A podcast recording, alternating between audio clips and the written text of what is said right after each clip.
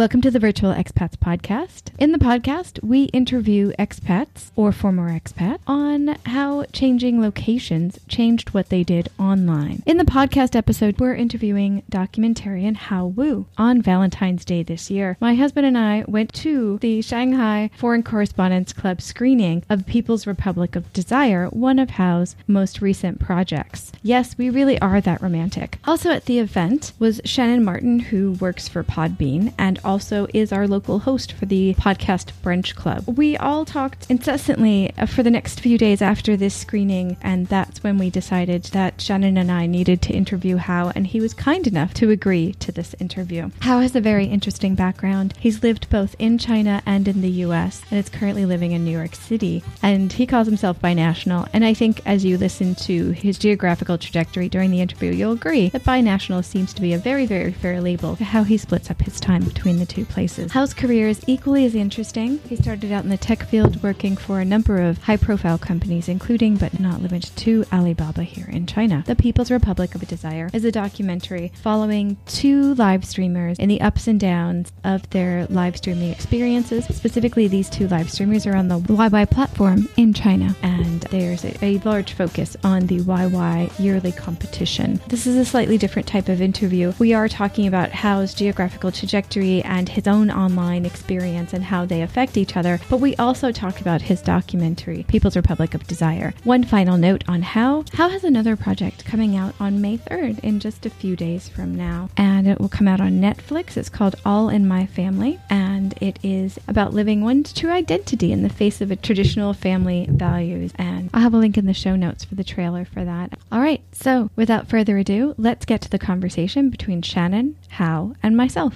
Thank you so much, Hao and Shannon, for joining us on Virtual Expats Podcast. Glad to be here. Glad to be here too. This is the first time we're doing two interviewers with one interviewee on the Virtual Expat Podcast. So let's do a quick round. We'll do the interviewers first. Hi, I'm Stephanie, uh, a long term serial expat and someone who's curious about what our geographic movement does to our online presence and activities. Hi, I'm Shannon. I currently live in Shanghai, China. I've been here almost seven years, uh, originally from the US, and have lived in a couple of on a couple of different continents. So love cross cultural stuff and this podcast, and very interested, of course, in China and things going on here. So I'm very interested in this uh, interview. And I work in the podcasting industry. I work for Podbean, so love all things podcasting as well.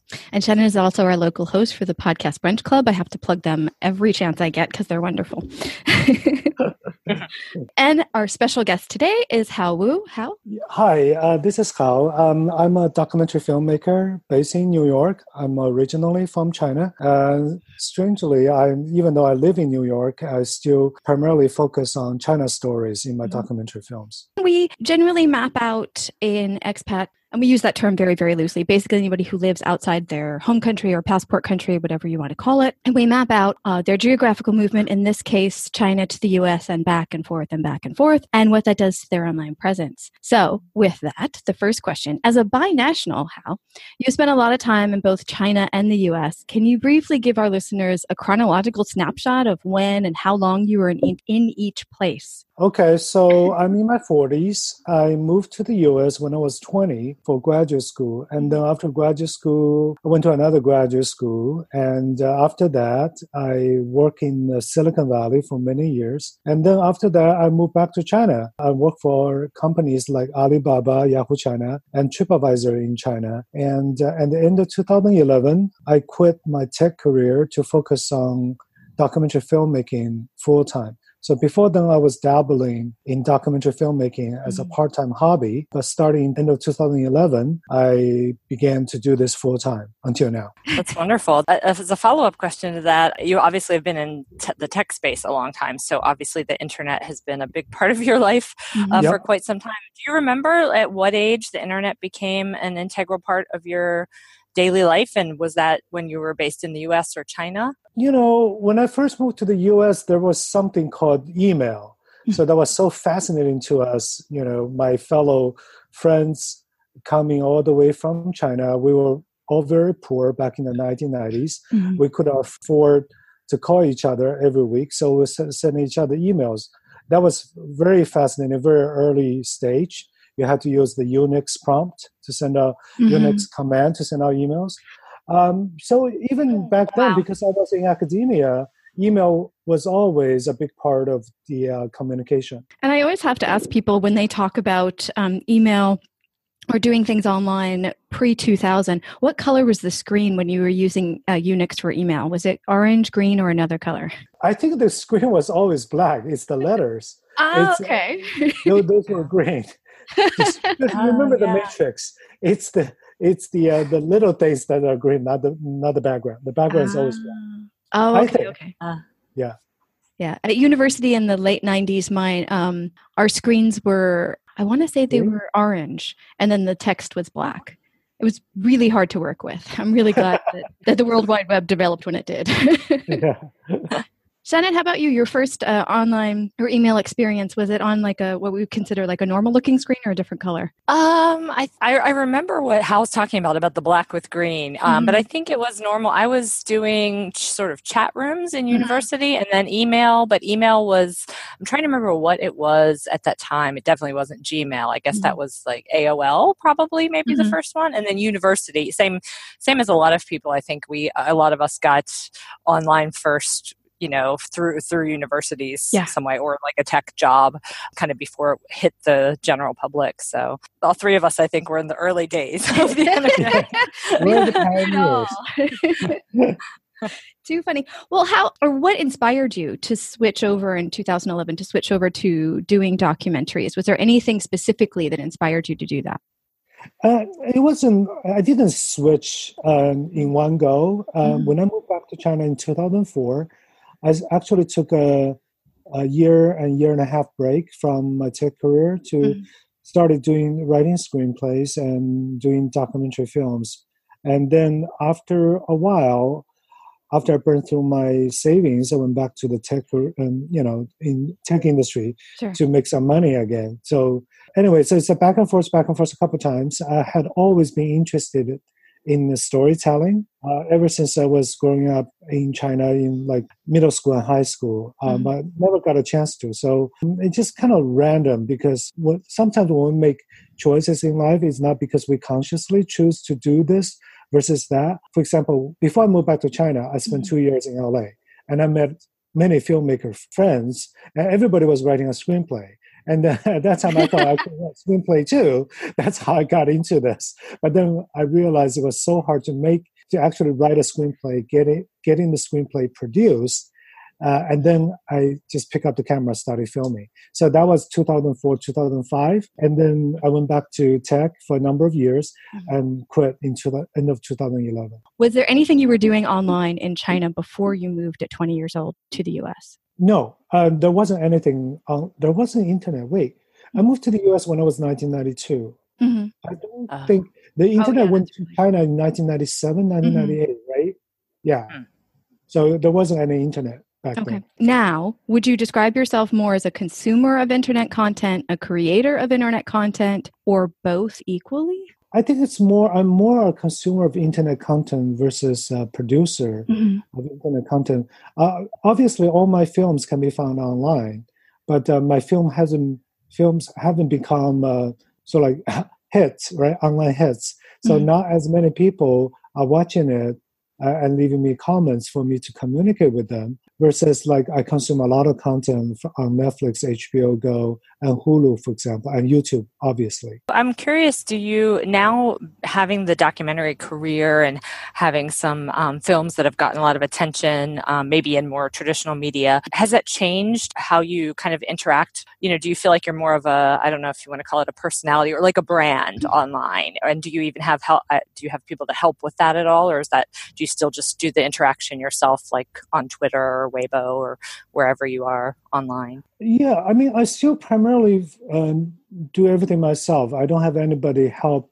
I'm not a personality. I'm not a brand for sure. First thing is that I make foreign language films and try to distribute them in the U.S. Mm-hmm. I think, as you two are probably aware of, in the U.S., not as many people really are that interested in foreign language content. Period, Mhm. right? Unless you become a, um, you know, Oscar winner, best foreign films Mhm. uh, at, at that level.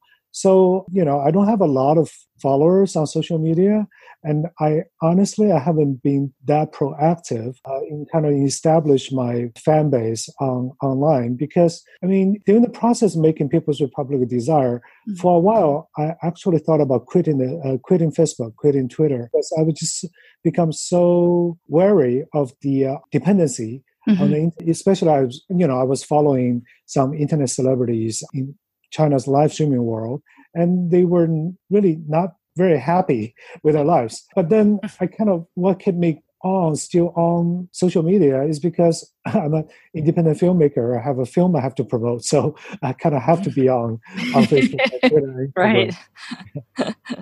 you get kind of forced into it. I imagine you probably, depending on what you're doing, use different languages online. What languages do you use online? What like which times you're using Chinese versus English on online?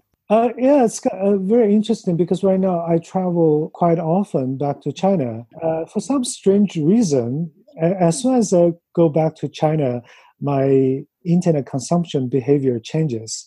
For example, uh, obviously I use WeChat all the time, right? Uh, to communicate with friends right. in China, family in China. But in terms of the kind of news app I access, uh, you know, I read, and the kind of video app I use, you know, when I'm in China, I'm more like a typical Chinese internet consumer, I use Toutiao, I use Tencent Video, right?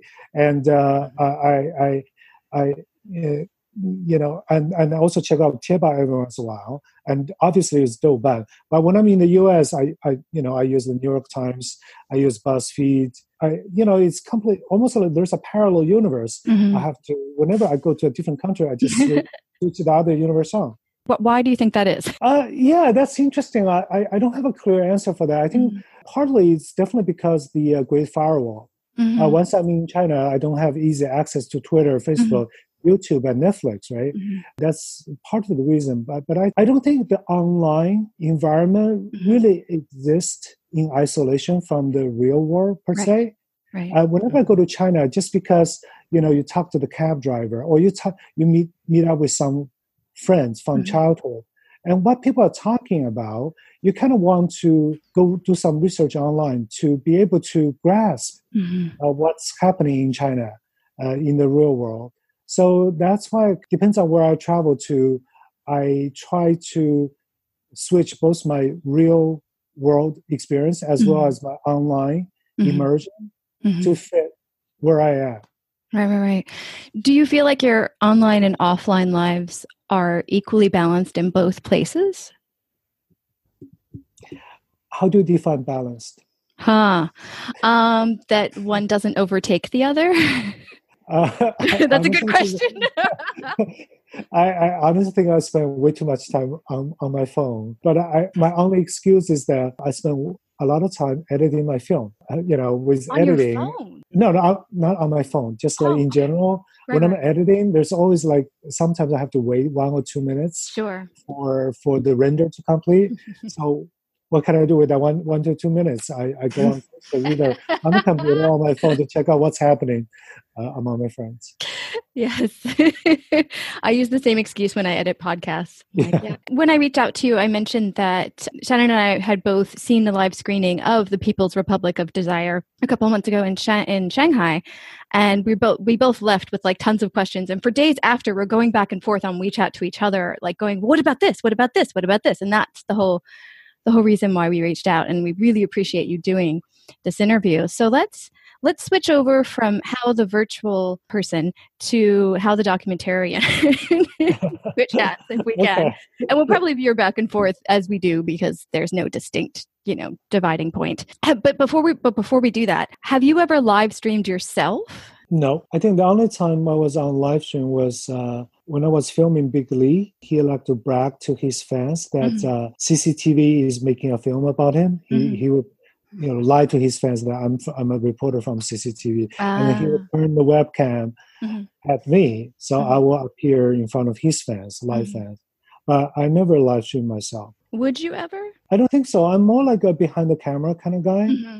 Uh, if anybody, if anything, I, I could become the you know the evil big brother behind the scene i don't want to be on camera. I don't want you know i don't want to be the one performing. Right. I kind of like to control things. And i just feel like a lot of times when I'm in front of the camera, I kind of lose control.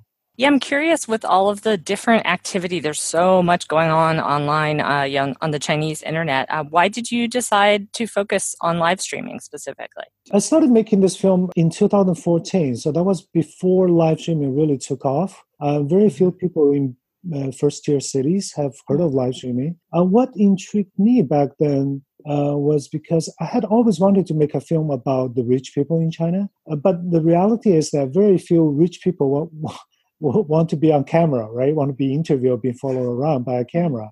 But then somebody was mentioning about this virtual live streaming world where the rich Tu Hao and the poor Diao Si, they all party together. So that really intrigued me. And uh, as soon as uh, I did some research and found out that the Tu Hao, the rich patrons, they really spend tons of money just mm-hmm. like to show off virtually and anonymously that to me is just like so fascinating. That that to me, in many ways, represents what's happening in China today. In in my you know humble opinion, so uh, that kind of like got me going. That I want to find out more about this world. For a while, I thought live streaming was just a fad. So I was rushing to finish the film. I was like, you know, I hope that live streaming is still there by the time I finish this film. So it kind of lucky for me that live streaming really exploded back back in 2016 uh, even though right now it's not as trendy as before. Mm-hmm. I think mm-hmm. that's also because it has become so mainstream in China. Has anything replaced it in popularity? Yeah, definitely short video, right? TikTok. Oh, mm-hmm. right. TikTok yeah. Yeah. yeah. yeah. These are what everybody's talking about world, worldwide now.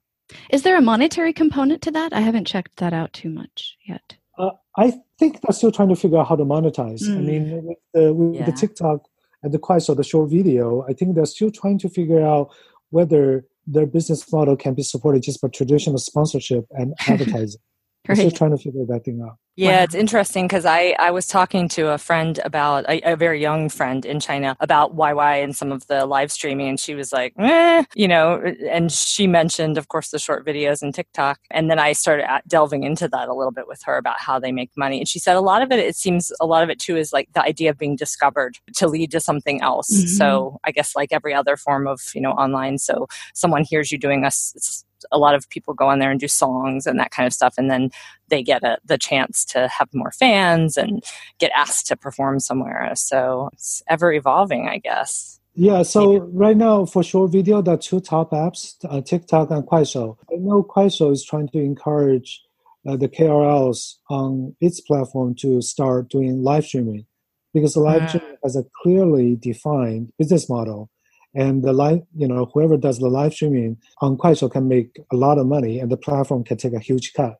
But with the other sponsorships, advertising, uh, they, they, they can still make money, but it's not going to be as fast as right. and or as lucrative as live streaming. I'm still fairly new to all of this terminology. Is KOL the same thing as influencer, or are they different? I think so. I mean, KOL uh, it's some a term that people in Asia use a lot, mm-hmm. right? People in the US, yeah. I don't mm-hmm. think people in the US use that term. Okay. Okay. It's like key, key, opin- key, key opinion, opinion leader. leader. Yeah. yeah. yeah. Okay. You hear, okay. It in, you hear it in in business a lot, like branding. Like if you want someone to talk about your product, I think. Right. Yeah, but yeah, I, I hear it mainly in Asia. I don't hear I hear influencer in the U.S. Um, okay. Yep. Well, how this this rich talking to the poor in live streaming? What is that the only place one of the few places that that has happened in China, and why is it so important? It's not necessarily uh, important.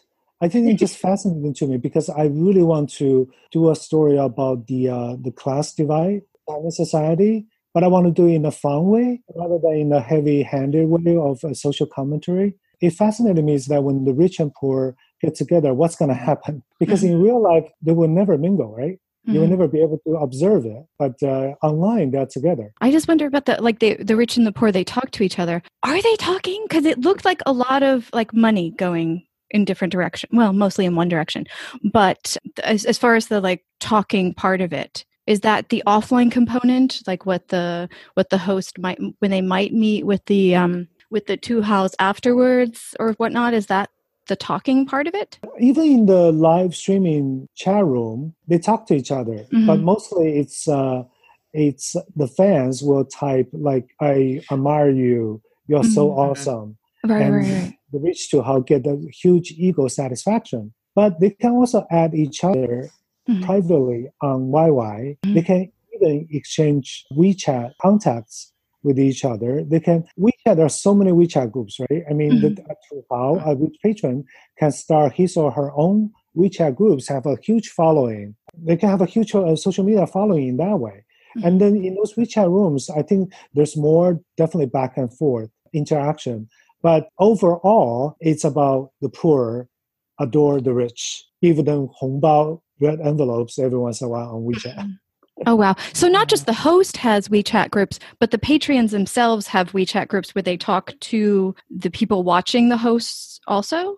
Primarily, it's the uh, the, the hosts' WeChat groups mm-hmm. where the Tu Hao will be super active, right? Mm-hmm. They are almost like the admin level control. And then other, you know, diehard fans will be there as well. Um, but sometimes the, the, the Tu Hao, the rich patrons, they can start their own WeChat groups. Sorry, it's complicated. They can start their own groups on YY. Yeah. yeah. And also they can move the group to WeChat or some other social media platform as well. Oh, because so, how once you spend a lot of money, you become a celebrity right, in that space. Right. So I love the the triangle that that Shen Man uh, talks about during the documentary where she shows the host at the top i'll basically just using english terms the loser on one side the patreon on the other side so that that's, those are the three things and then eventually she talks about the agencies that yeah. start to to overtake them in the middle and the interactions between all four of those populations is so fascinating Yep, that's uh, that's why live streaming is successful because live mm-hmm. streaming, uh, the platforms, they, they found a way to really design features that can appeal to the different roles needs, how to satisfy their needs online, but also they design this kind of revenue flow that everybody can take a cut uh, in the revenue uh, flow, and everybody has an incentive to in- invest in the host future income or profitability. Mm-hmm. So that's how live streaming has increasingly become a money game. Well, since we're talking about money in this documentary, no, I'm just kidding. I'm not asking you for money.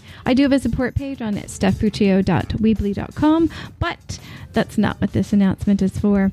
What I want instead of money, believe it or not, are more listeners, more people just like you who are interested in this conversation that we're having about people moving around geographically and what that does to their online selves. Do they change their online personas when they change countries? I don't know. Do you know? How did they change it? Let's investigate that some more. And by some more, listeners, listeners like you. So please do send virtual expats in any way, shape, or form email, Twitter, Facebook. Mm, where else? Tumblr. Snapchat, is that still around? Uh, if you're in China, WeChat, Weibo, and I'm losing my track of social media apps. You get the idea. Please do share virtual expats in just a word form, picture form, sound form. Send a voice message to a friend. Say, you have to listen to Virtual Expat. That would be fantastic. Whatever you do, however you do it, I appreciate you. Yes, you, and you, and you and you. Thank you so much. Let's get back to Hao. After the documentary, I think mm. a lot mm. of people were asking about, oh, China, this is so interesting what's happening in China, and kind of really pointing out the very China ness of this. And you were mm. saying, well, actually, a lot of these similar things happen in the US or, mm. you know, quote unquote, Western countries. So that there's such diversity and difference within China, but a lot of mm-hmm. times, I guess people are sort of pitting, like, oh, China's so different. Yeah, yeah, uh, that's true. That's true. I mean, even when I was uh, trying to get a funding support from PBS, mm-hmm. PBS has this concern as well. It's like, is this film trying to kind of give uh, the U.S. audience the same stereotypical views about China again? But I, I, think, I think, I think for me, any piece of great art will tell a very particular story. Hopefully, that particular story will also be able to convey something more not universal is the wrong word. It's like more representative of what's really happening in the society, right? So if you look at People's Republic Desire, the group of people that's been portrayed in the film, the host, the loser fans, as well as the rich patrons, they by no means represent the entire society of China uh, because live streaming, as compared to short video or even Weibo or WeChat, live streaming's consumption in China is uh, comparatively, you know, dominated by people with lower education, uh, mm-hmm. people who really have no hope uh, in terms of advancing their economic well-being and social status in the current Chinese society. So in that way, live streaming is not representative of what's happening in China. But on the other hand, this intense focus on money, equating success and happiness with money, and the people who have money want, wanting to show off, and mm-hmm. the poor wanting to become those rich people. Mm-hmm. So in some way, this is kind of what's happening in China today as China going through this huge social economic change. So yeah, I, I, mean that's why I said um, and during one of the Q and A's is that I don't think this film represents China, but hopefully it can be indicative what's happening in China to some degree. So it's almost a mirror image, kind of, of what's happening in real life China. No, I think it's more extreme image. Sure, it's yeah. extreme image, but the, the, the, even though it's extreme, mm-hmm. it contains certain kernels of truth. Well, that sounds like the internet.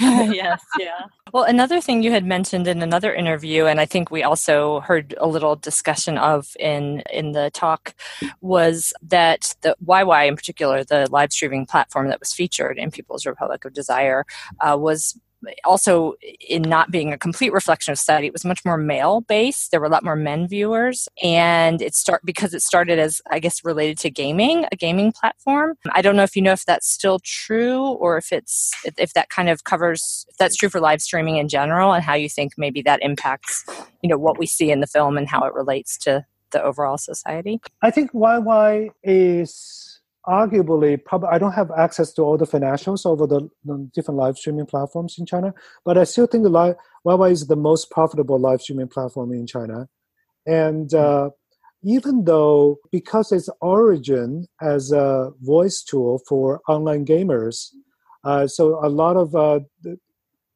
early fan base was migrated over from those gamers, tend to be more male and uh, lower income. But, but I think in some ways, YY is still representative of the live streaming world in China because YY was the first one that clearly established a business model to make live streaming platforms profitable.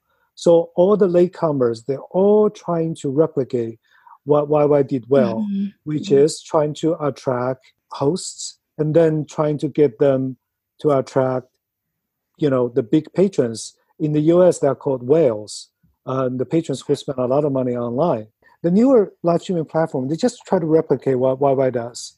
So to some degrees, yes, they, they are just become clones of YY, even though each one has slightly different you know user demographics and the revenue split or the how they design their game rules are slightly different but mm-hmm. overall they're very similar one of the most interesting parts of People's Republic of Desire for me was watching the fans like Yong and their urban alienation and how they found like a comfort space or a, a home or what have you in uh, Big Lee's uh, live streams and and and the community they found of other uh, of other viewers who also liked watching him and they felt like they were rooting for him and all of that kind of stuff.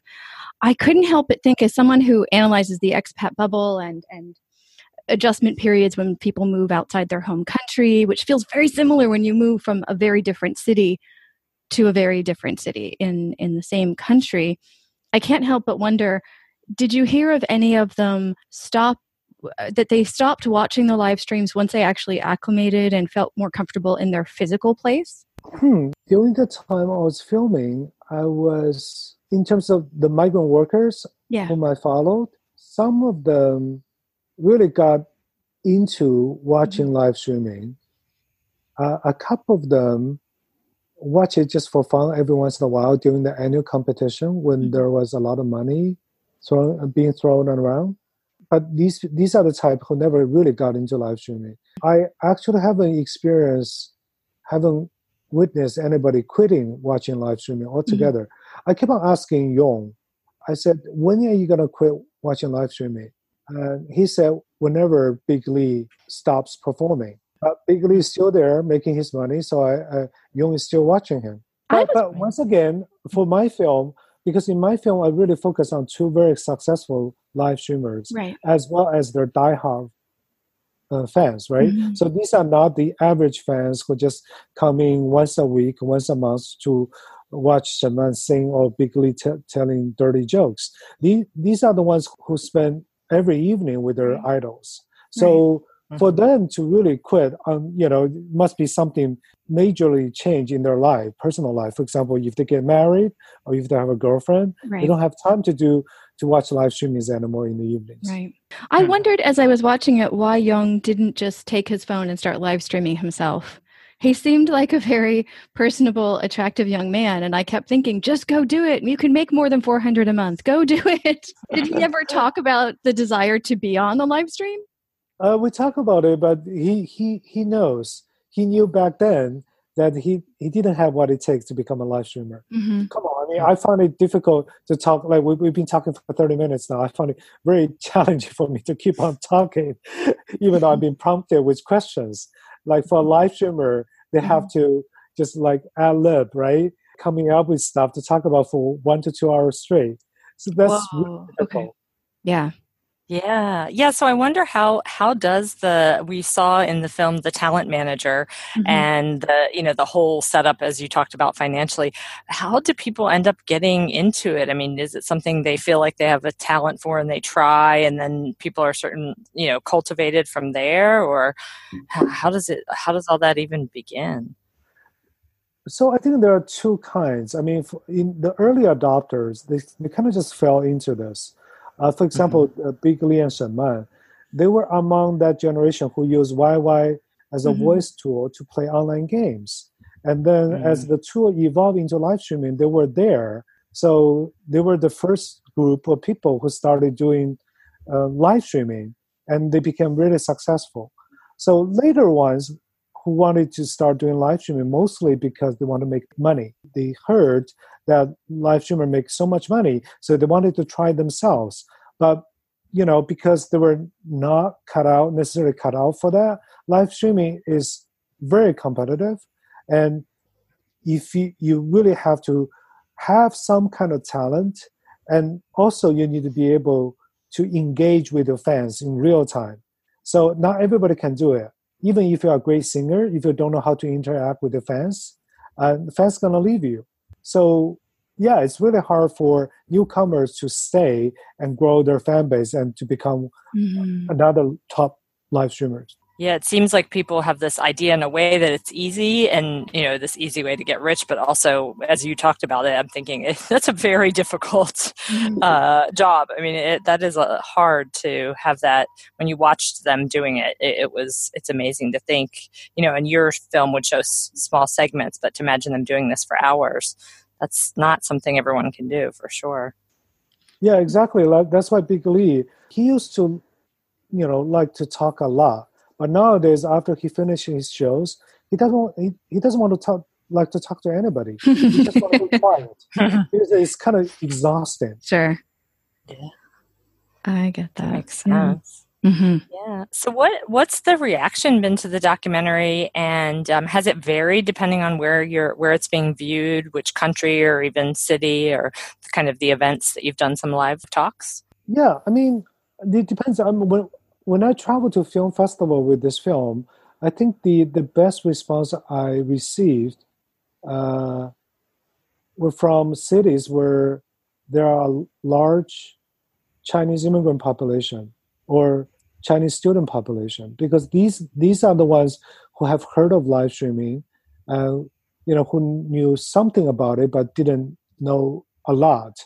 So when they watch my film, the the film just resonated with them a lot. Mm-hmm. So I think for our non-Chinese audience, because live streaming is really not a mainstream internet phenomenon outside of China or maybe Korea, so people like like uh, the typical non-Chinese audience, they look at this, they they will they will be shocked, but to them it's more like almost like an allegorical Black Mirror type of uh, mm-hmm. sci-fi story to them. It doesn't really mm-hmm. resonate, right? So um, it's kind of unfortunate. I, this film couldn't be publicly screened in China because censorship reasons. But uh, of the limited numbers of uh, public screenings I did in China, the audience response was phenomenal in China.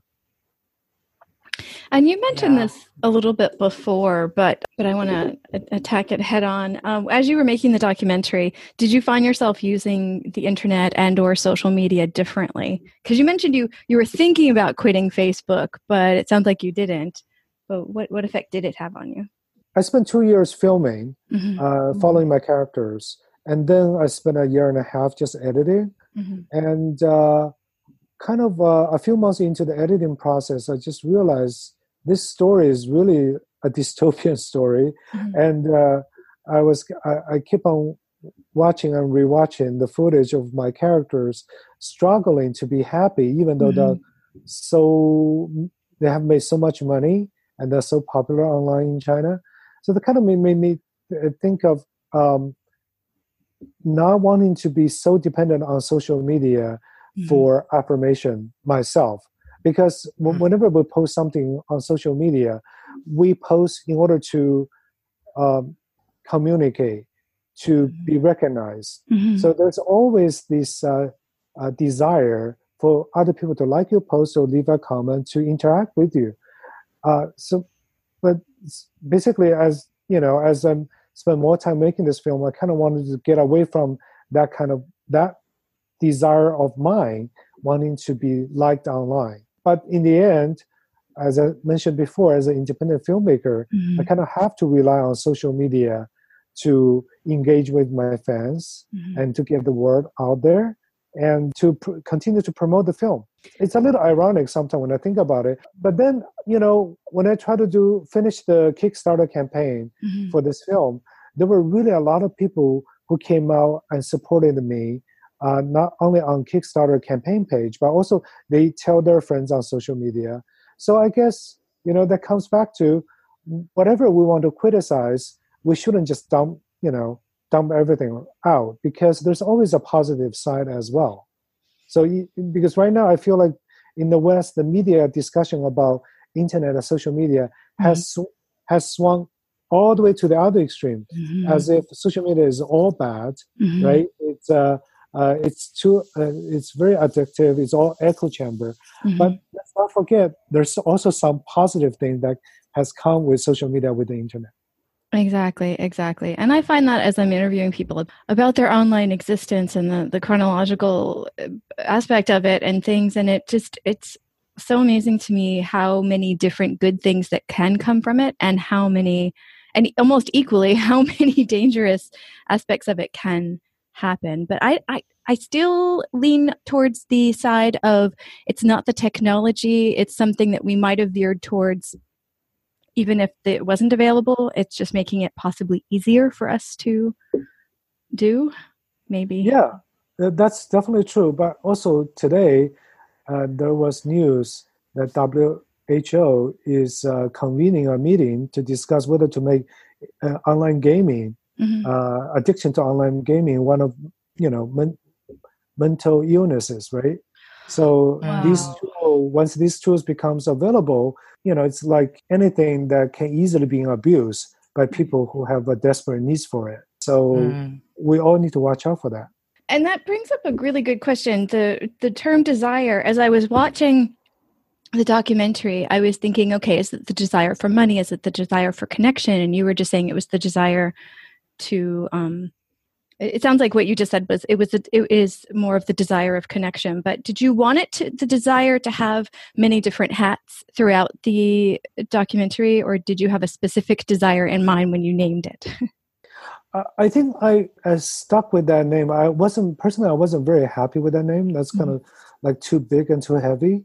Um, but I stuck with it because it's really hard to summarize what the desire, you know, these live streaming fans and mm-hmm. hosts are trying to get satisfied online. Um, I just kind of like, you know, the vagueness of that term mm-hmm. because it's like you said earlier, it's online is like a mirror, right? It basically reflects whatever desires we're looking to satisfy. I couldn't get satisfied in real life, and then we go online seek the seek the gratification for it. So it could wow. be recognition, it could be mm-hmm. relationship, it could be money, it could be fame. Uh, there are all, all kinds.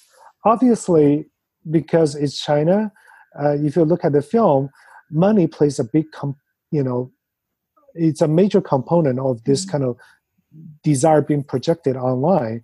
But I think there's still also like the, those poor fans they they just want to feel connected to their idols Two more quick questions for you. Um, yeah, I guess since we're wrapping up, um, what is something that you wish people or we would have asked uh, about the documentary that you haven't been asked yet, or something, some final kind of comment on it that we haven't delved into? Oh wow, okay, that's a tricky one. no, I think you guys are asking all the right questions. I mean, you really got into the film.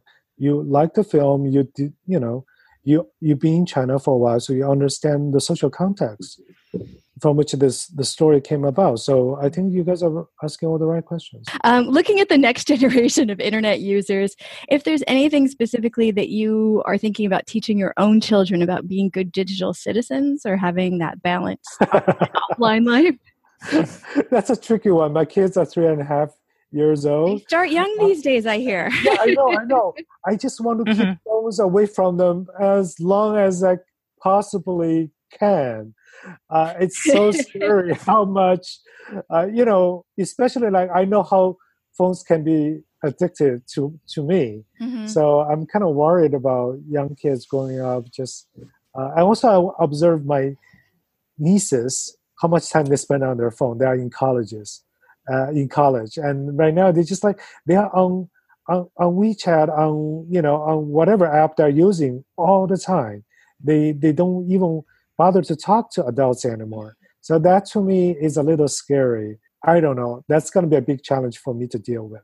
You know, teaching your children about that is a big project, but also eh, from a professional perspective, I'm wondering if you would share a little bit about um, anything you're working on now. Oh yeah, I'm launching a 40 minute short film on Netflix on May 3rd. It's about my journey to have kids through surrogacy and bringing my quote unquote modern American family back to meet my relatives in China. It's a personal doc, documentary, and mm-hmm. people will be able to start watching it in on Netflix in May.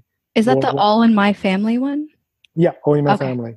Wonderful. Okay, that's great. Fantastic. Well, Hao, thank you so much for staying up and uh, chatting with us bi-nationally. It's yeah, funny, I was born in, in New York City, so we're we're kind of in each other's spaces. Yeah, we're right switching now. places right now. Too funny, too funny. Well, thank you very much for joining us. Wonderful. Thanks so much for your time. Thank You're you. welcome. Have a nice day. Thank you so much for listening to this episode of Virtual Expats Podcast. I have so many thank yous about to come out of me. Are you ready for this? Thank you to Hao Wu, our wonderful guest and very, very talented documentarian. Also, thank you to our co host for this episode, Shannon Martin. And you know what? I have to thank you, the listeners. It's because of you that I'm able to keep going, episode after episode. Also, I cannot forget the wonderful Damon Castillo, who has some concerts coming up in Central Coast, California. If you live in that area, check him out at damoncastillo.com. His link, of course, is going to be in the show notes. If you'd like to contact me for any reason, feedback, questions, or to be a guest on the show in the fall, do do do contact me anywhere. My handle is exactly the same at every single platform S T E P H F U C C I O. Thank you very much. More soon.